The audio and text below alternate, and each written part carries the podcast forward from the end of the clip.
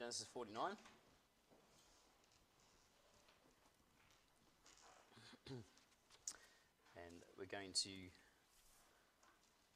just read verse 19 and then we'll open a word of prayer. Genesis 49 and verse 19 this morning. It says, Gad, a troop shall overcome him, but he shall overcome at the last. Let's open with a word of prayer. Lord and Heavenly Father, we thank you for uh, the opportunity to come together in this place and to spend some time gathered around your word this morning. Lord, as we continue to look at uh, this prophecy here in Genesis 49, I pray that this morning you would give us understanding of your word, understanding of the passage before us, and that, Lord, you would teach us and instruct us through it. Pray, Lord, that you would empower me now through the Spirit, give me wisdom and guidance as I speak, that, Lord, it would be your words and your thoughts this morning. And we pray these things in Jesus' name. Amen. Now, of course, last Sunday we saw that Jacob turned his attention uh, with verse 16 and onwards. He turned his attention to the four sons born through his wife's handmaidens, Bilhah and Zilpah. And he began in verse 16 by addressing the eldest of these sons, Dan. And we saw that he started out by making it clear to Dan and indeed to the other three of these sons that they were not second class sons. They were still full sons and they would receive their full birthright, their full inheritance. In verse 16, he said to Dan, He said, Dan shall judge his people as one of the tribes of Israel. And so he talked about how he tells Dan here that uh, he will be as one of the tribes of Israel. And there was assurance for the other three as well. You know, that they were on equal footing with the other sons. Now, even though they were the sons of concubines and perhaps felt like they were lesser sons at times, they were assured of their inheritance. They would each be the father of a independent, self-governing tribe of the commonwealth of Israel. And then Jacob went on in verse 17 to describe Dan for us as a serpent by the way, an adder in the path. And we looked last week and saw that this had a dual meaning. It spoke about the fact that they would be small compared to the other tribes, but they would be mighty, small but able to defend themselves. And we saw it fulfilled in particular in Samson, uh, the judge who came from the tribe of Dan. And the second meaning to that serpent, by the way, uh, we talked about how the serpent there pictures their deceptive and deceitful nature. It pictures the fact that they would be influenced by the old serpent, the devil himself, and we saw that fulfilled in their bent towards idolatry. And now, this morning, in verse 19, we see Jacob turns his attention unto Gad. And so we read in verse 19, it says, Gad, a troop shall overcome him, but he shall overcome at the last. So he turns to Gad next. Uh, and as we've noticed before, as we've been going through Genesis chapter 49, Jacob doesn't always necessarily progress through the sons in order. And he does that again here. You see, if we were going through in order, you would expect to see Naphtali next, because he was uh, the next son born unto Bilhah. He was Dan's younger brother. But instead, we see Jacob skip ahead to the first son of Zilpah, uh, this man Gad. And we read of his birth in Genesis chapter 30, so let's just go back there as we've done with the other sons. Genesis chapter 30.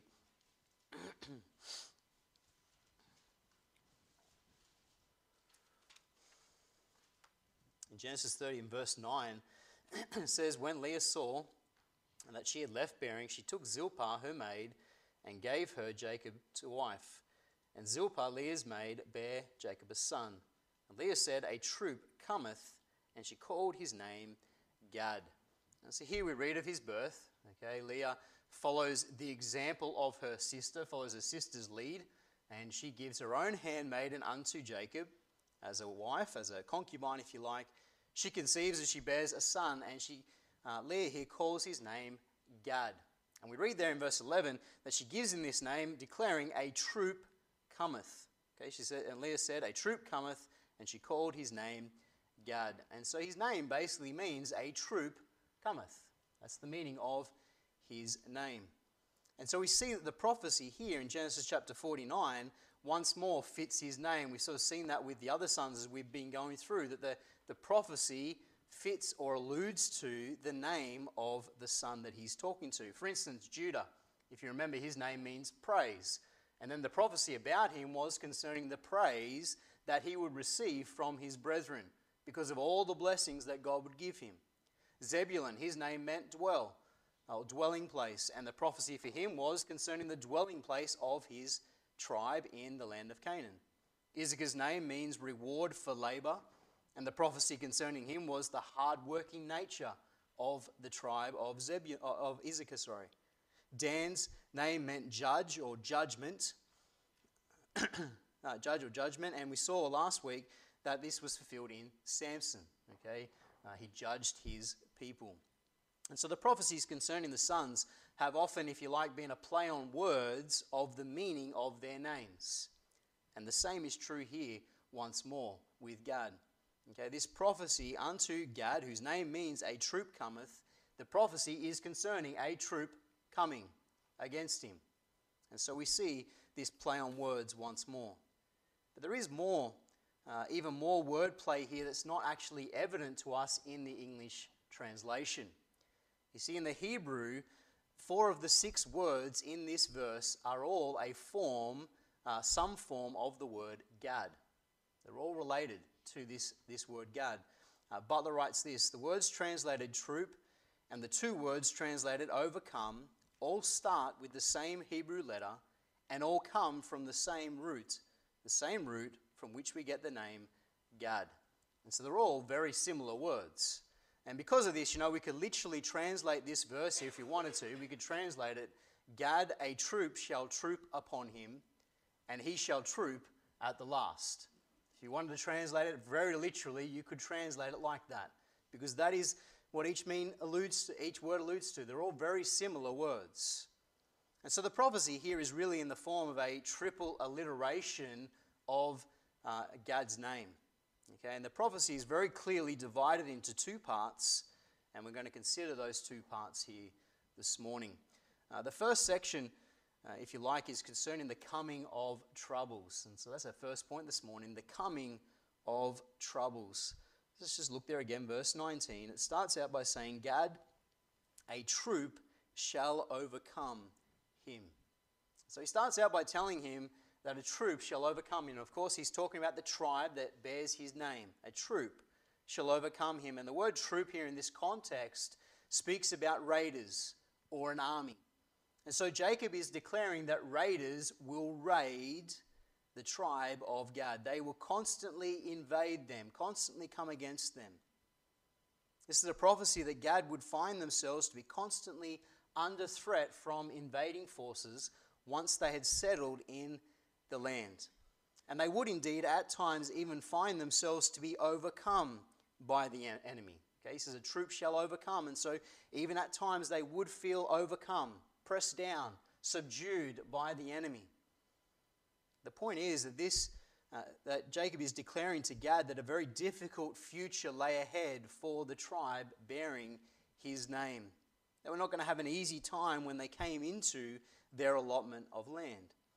And we see that the fulfillment of this prophecy was due to their location in the land of Canaan. Because you see, when Gad arrived in the land with the other tribes, they chose to remain on the eastern side of the Jordan River. They didn't cross over with the other tribes. They wanted a portion on the east instead of on the western side of the Jordan River, which meant that they were separated, of course, from the majority of the nation. Uh, we read of their inheritance in Joshua chapter 13. Let's just go there. Excuse me. Joshua 13.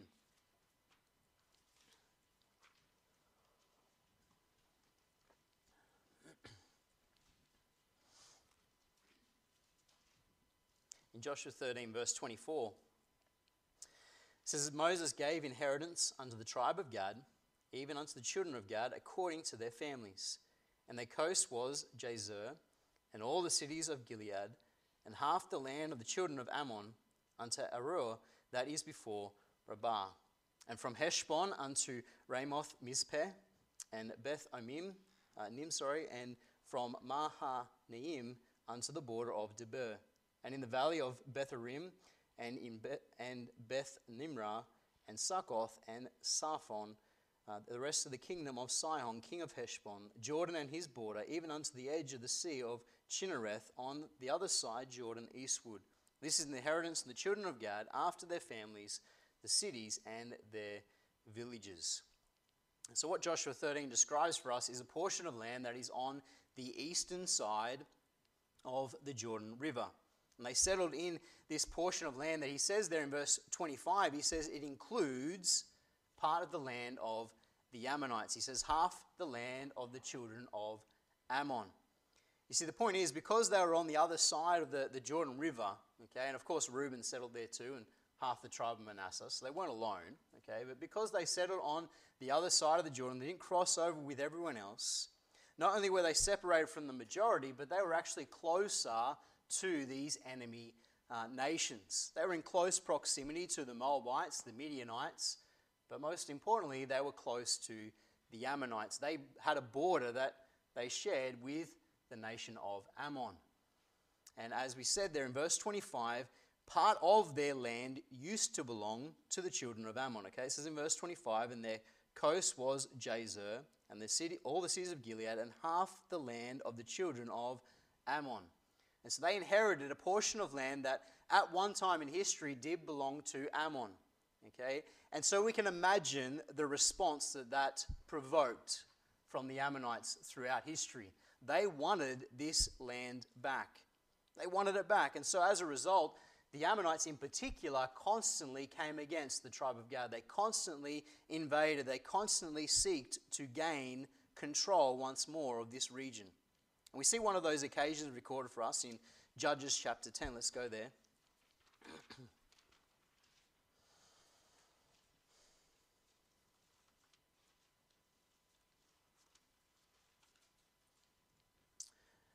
Judges chapter 10 and verse 6 says, And the children of Israel did evil again in the sight of the Lord, and served Baalim and Ashtaroth, and the gods of Syria, and the gods of Zidon, and the gods of Moab, and the gods of the children of Ammon, and the gods of the Philistines, and forsook the Lord, and served not him. And the anger of the Lord was hot against Israel, and he sold them into the hands of the Philistines, and into the hands of the children of Ammon. And that year they vexed and oppressed the children of Israel eighteen years, all the children of Israel that were on the other side Jordan in the land of the Amorites, which is in Gilead. Moreover, the children of Ammon passed over Jordan to fight also against Judah and against Benjamin and against the house of Ephraim, so that Israel was sore distressed. Verse 8, it talks about the fact that the, the, the tribes on the eastern side of the Jordan River were subdued for 18 years. And of course, that includes Gad. They were overcome for 18 years by the Ammonites. They subdued them, they pressed them down, they were in control of this region, having invaded, and the Lord allowed them to be overcome at this time. We also see the Ammonites come against um, one of the towns of Gad in the, the reign of King Saul. Let's just go over to 1 Samuel chapter 11.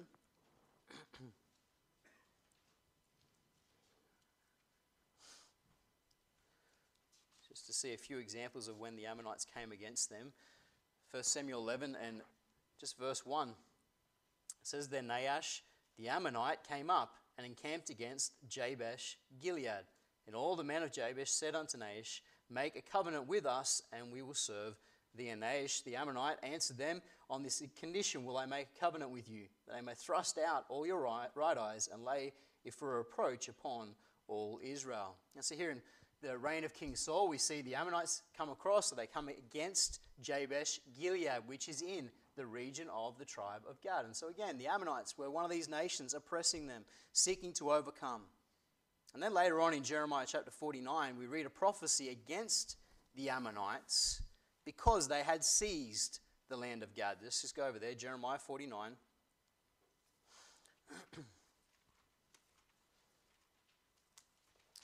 now we're turning to a few passages this morning. Jeremiah 49 and verse 1. It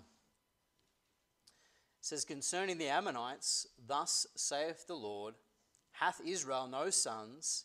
Hath he no heir? Why then doth their king inherit Gad, and his people dwell in his cities. And so here in Jeremiah 49, the Lord gives this prophecy against the Ammonites. Why? Because they had seized the land that belonged to Gad. They had taken it as if it had no owner. Now, of course, this is after the northern tribes have gone into captivity, and so Gad is one of them. But in the eyes of God, the land still belonged to Gad. It was still their possession.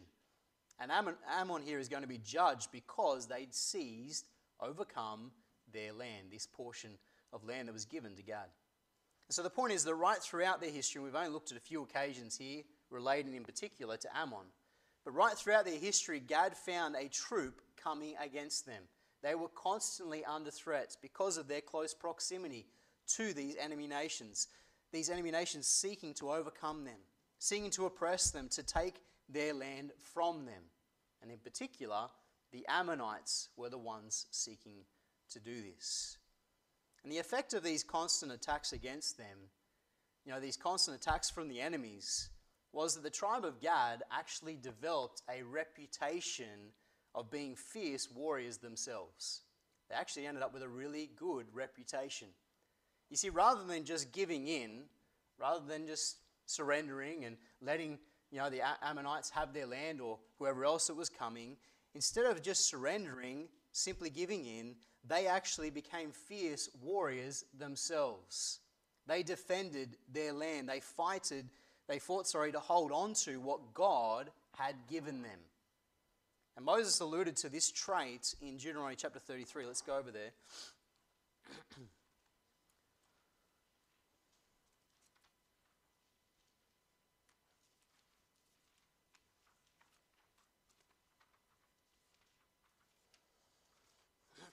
In Deuteronomy 33,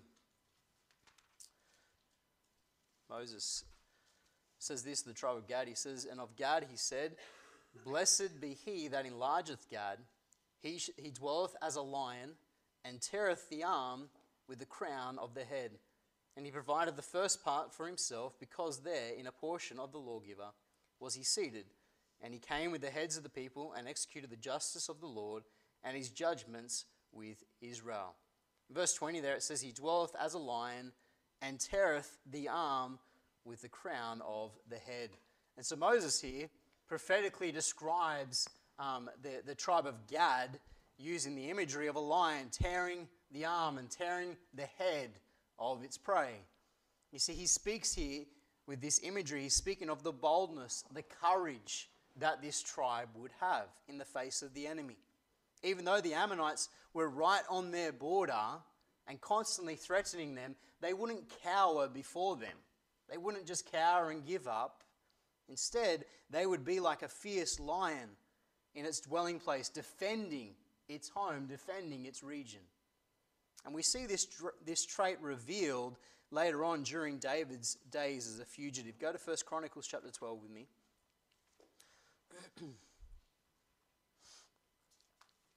1 Chronicles 12.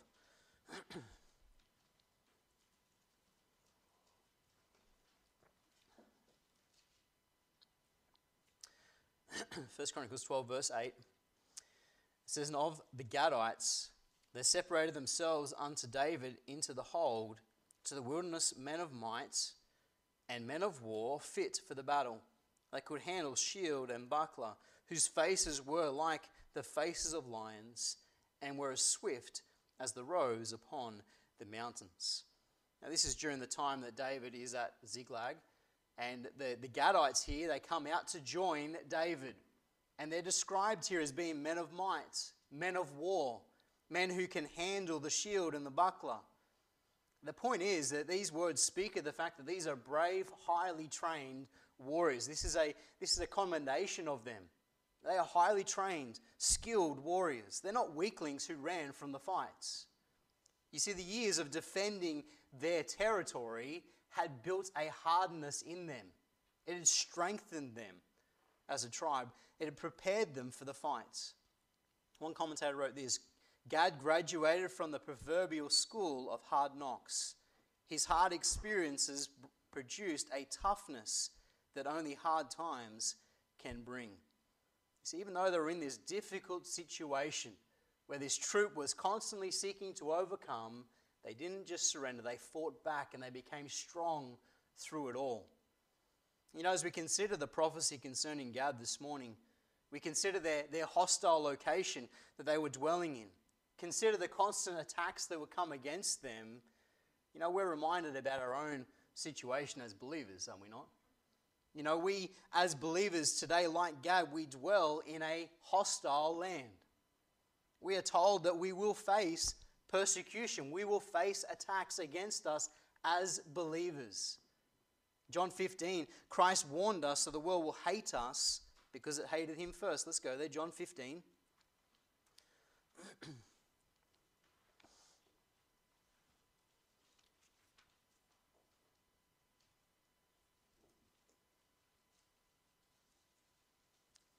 In John 15 and verse 18, it says, If the world hate you, you know that it hated me before it hated you. If you're of the world, the world would love his own. But because ye are not of the world, but I have chosen you out of the world, therefore the world hateth you. Remember the word that I said unto you, the servant is not greater than his Lord. If they have persecuted me, they will also persecute you. If they have kept my sayings, they will keep yours also. But all these things will they do unto you for my name's sake, because they know not him that sent me. You know, Christ warned us very clearly. He said the world hates him, and he says, and they'll hate you.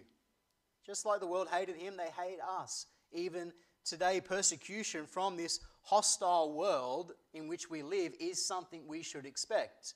We shouldn't be surprised by it. We should expect these forces to seek to overcome. A troop seeking to overcome us, just like Gad. We're in a hostile land. You know, Paul spoke about this to young Timothy in 2 Timothy chapter 3. Let's turn there, 2 Timothy 3. As I said, we're going to turn to a lot of passages this morning, so bear with me. 2 Timothy 3 this morning and verse 10.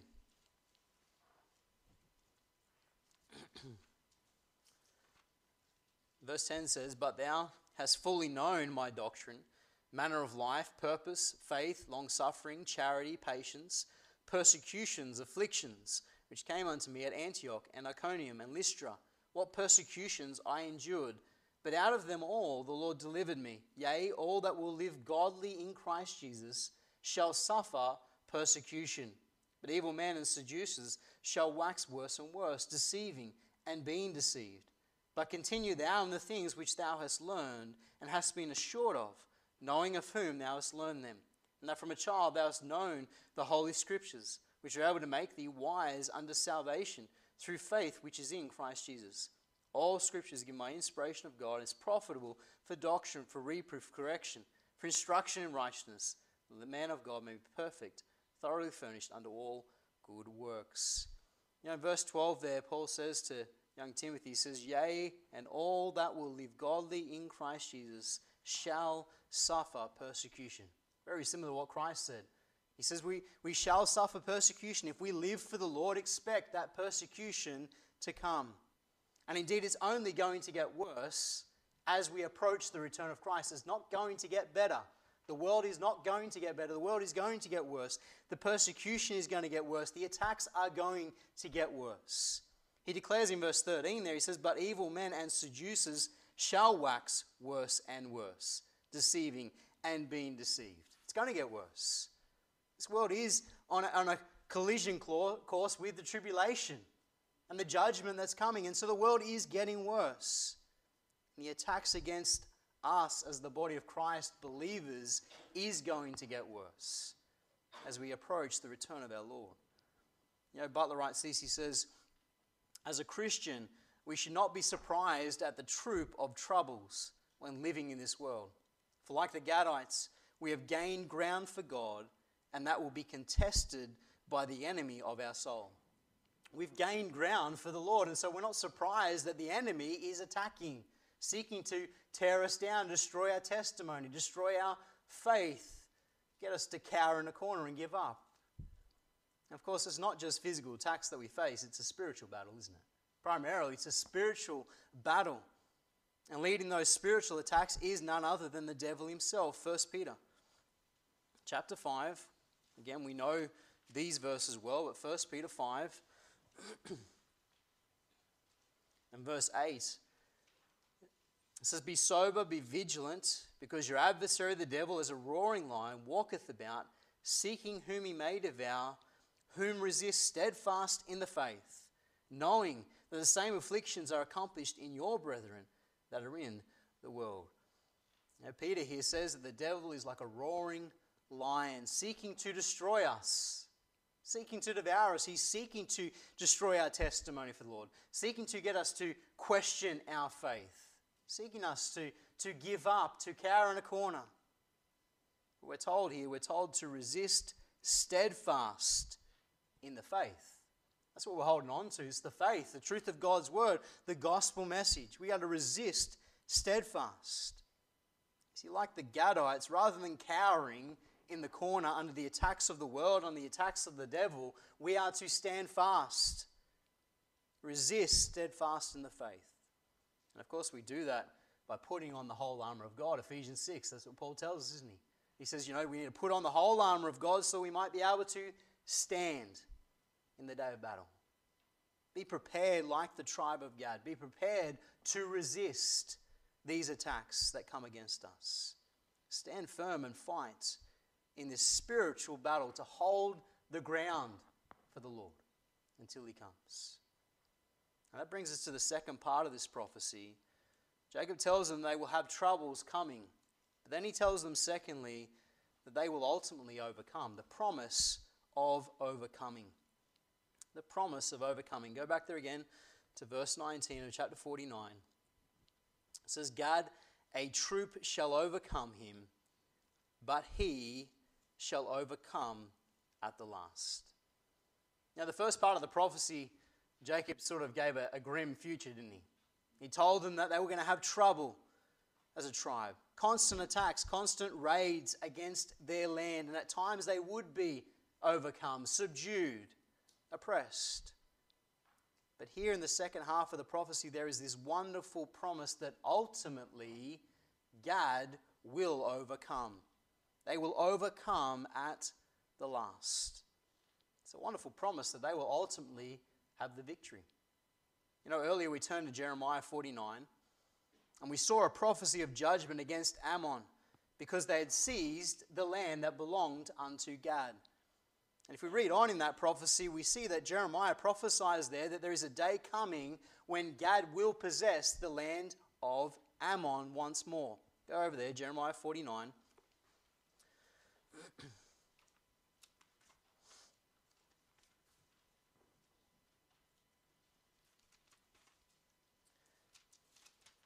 Jeremiah 49. We'll start in verse 1 again. says, Concerning the Ammonites, thus saith the Lord, Hath Israel no sons? Hath he no heir? Why then doth their king inherit Gad, and his people dwell in his cities? Therefore, behold, the days come, saith the Lord, that I will cause an alarm of war to be heard in Rabbah of the Ammonites, and it shall be a desolate heap, and her daughters shall be burned with fire. Then shall Israel be heir unto them that were his heirs, saith the Lord. And we could keep reading on. But verse 2 makes it very clear that God is going to bring a judgment against Ammon. He's going to destroy their great cities like Rabbah. And he's going to return the land to the rightful heir of Israel. The heir, of course, is Gad. He's going to return it back into Gad's hands once more. He's going to return it back to Gad. It's, it's their land, and God says in the future it will be restored. Now, of course, um, you know, the, the, the nation of Ammon doesn't exist anymore. That, that judgment has already come against them. They were attacked by the Babylons. They, Babylonians, sorry, they've been destroyed in that sense. That judgment's come. But the restoration of the land of Gad is still future. You know, today that land is owned by Jordan. Jordan owns that land. But the day is coming when the tribe of Gad will overcome at the last. They will possess their inheritance, they will enter into it. They will possess the land that was promised to them. And of course, we know this will take place in the millennial kingdom when Christ is on the throne. In Isaiah 11 and verse 14, it tells us that in that day the children of Ammon shall obey them. In that day, the children of Ammon will submit to their authority because Christ is on the throne. And, and Gad will have their land once more, and Ammon will be under them. They will overcome them. The children of Ammon will obey them. You know, once more, as we consider this wonderful pro- prophecy here of ultimate victory, you know, we're reminded about our own spiritual battle that we face. You know, like, like Gad, we're, we're told that we are going to face tribulation, we're going to face persecution, we're going to face these hardships. But we're also, like Gad, given the wonderful promise that we will overcome at the last. Go to 1 John 5 with me.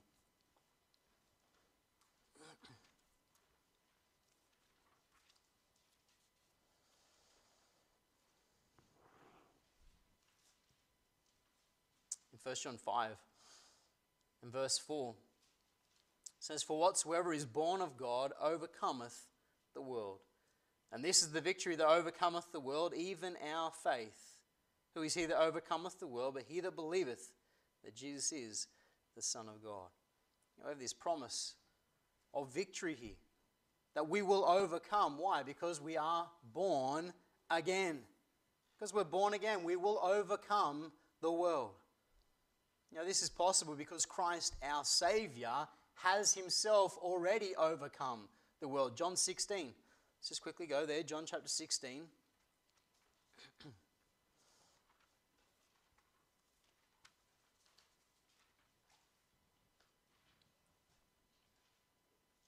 John 16 and verse 33. Christ says this These things I have spoken unto you, that in me ye might have peace. In the world ye shall have tribulation, but be of good cheer. I have overcome the world. It's a wonderful verse, isn't it?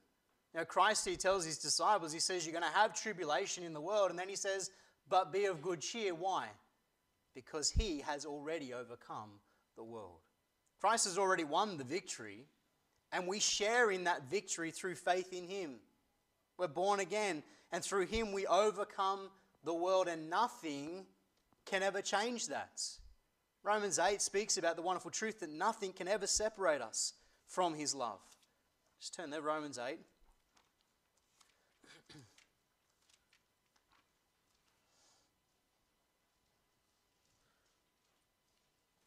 Romans 8 and verse 35 says, But what, oh, sorry, who shall separate us from the love of Christ? Shall tribulation or distress or persecution or famine or nakedness or peril or sword? As it is written, For thy sake we are killed all the day long. We are accounted as sheep for the slaughter. Nay, in all things, all these things, we are more than conquerors through him that loved us. For I am persuaded that neither death, nor life, nor angels, nor principalities, nor powers, nor things present, nor things to come, nor height, nor depth, nor any other creature shall be able to separate us from the love of God, which is in Christ Jesus our Lord. It speaks about the wonderful truth that nothing can ever separate us from God's love. Nothing can defeat us. We, you know, nothing can take away from us what we now have in Christ. As verse 37 there declares, Nay, in all these things we are more than conquerors through him that loved us. In all these things. You know, whatever trial, whatever persecution, whatever affliction may come against us, we can rest assured that we will overcome in the end through him that loves us. And you know, of course, that final glorious victory for us as believers will come when Christ takes us home to be with Him. You know, in that day, the suffering, the affliction, the persecution, the spiritual battle will all be over when we see Christ and we receive a new and glorified body. Just turn back lastly to 1 Peter chapter 5, where we were earlier, 1 Peter 5.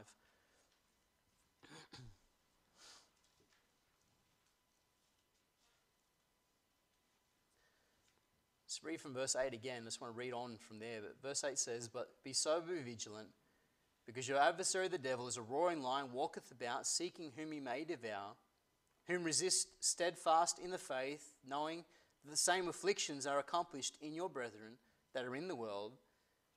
But the God of all grace, who hath called us unto his eternal glory by Christ Jesus, after that ye have suffered a while, make ye perfect, establish, strengthen, settle you. To him be glory and dominion forever and ever. Amen. You know, Peter says that yes, in this life we face and we have to resist steadfast in the faith the onslaught of the devil, the onslaught of the world. But after we have suffered a little while, he will make us perfect. Receive that glorified body. We'll spend eternity with him. You see, beloved, it will be worth it all when we see Christ. Let's close in the word of prayer. Lord and Heavenly Father, we thank you for your word this morning. We thank you for the tribe of Gad and the, the prophecy, Lord, of the hardship that they would face. But Lord, we thank you that they didn't cower in a corner and give up. They fought to hold on to what you'd given them. And Lord, you gave them the wonderful promise of ultimate victory, that they would overcome at the last. And Lord, as we look at the tribe of Gad, we see a picture of us as believers. Lord, in the world today, in a hostile place. And Lord, I pray that you would help us as those attacks become more frequent against the faith, against uh, what we stand for, against what you stand for. Lord, you would help us to realize that we will overcome at the last. Help us to be faithful until we see Christ. We pray these things in Jesus' name.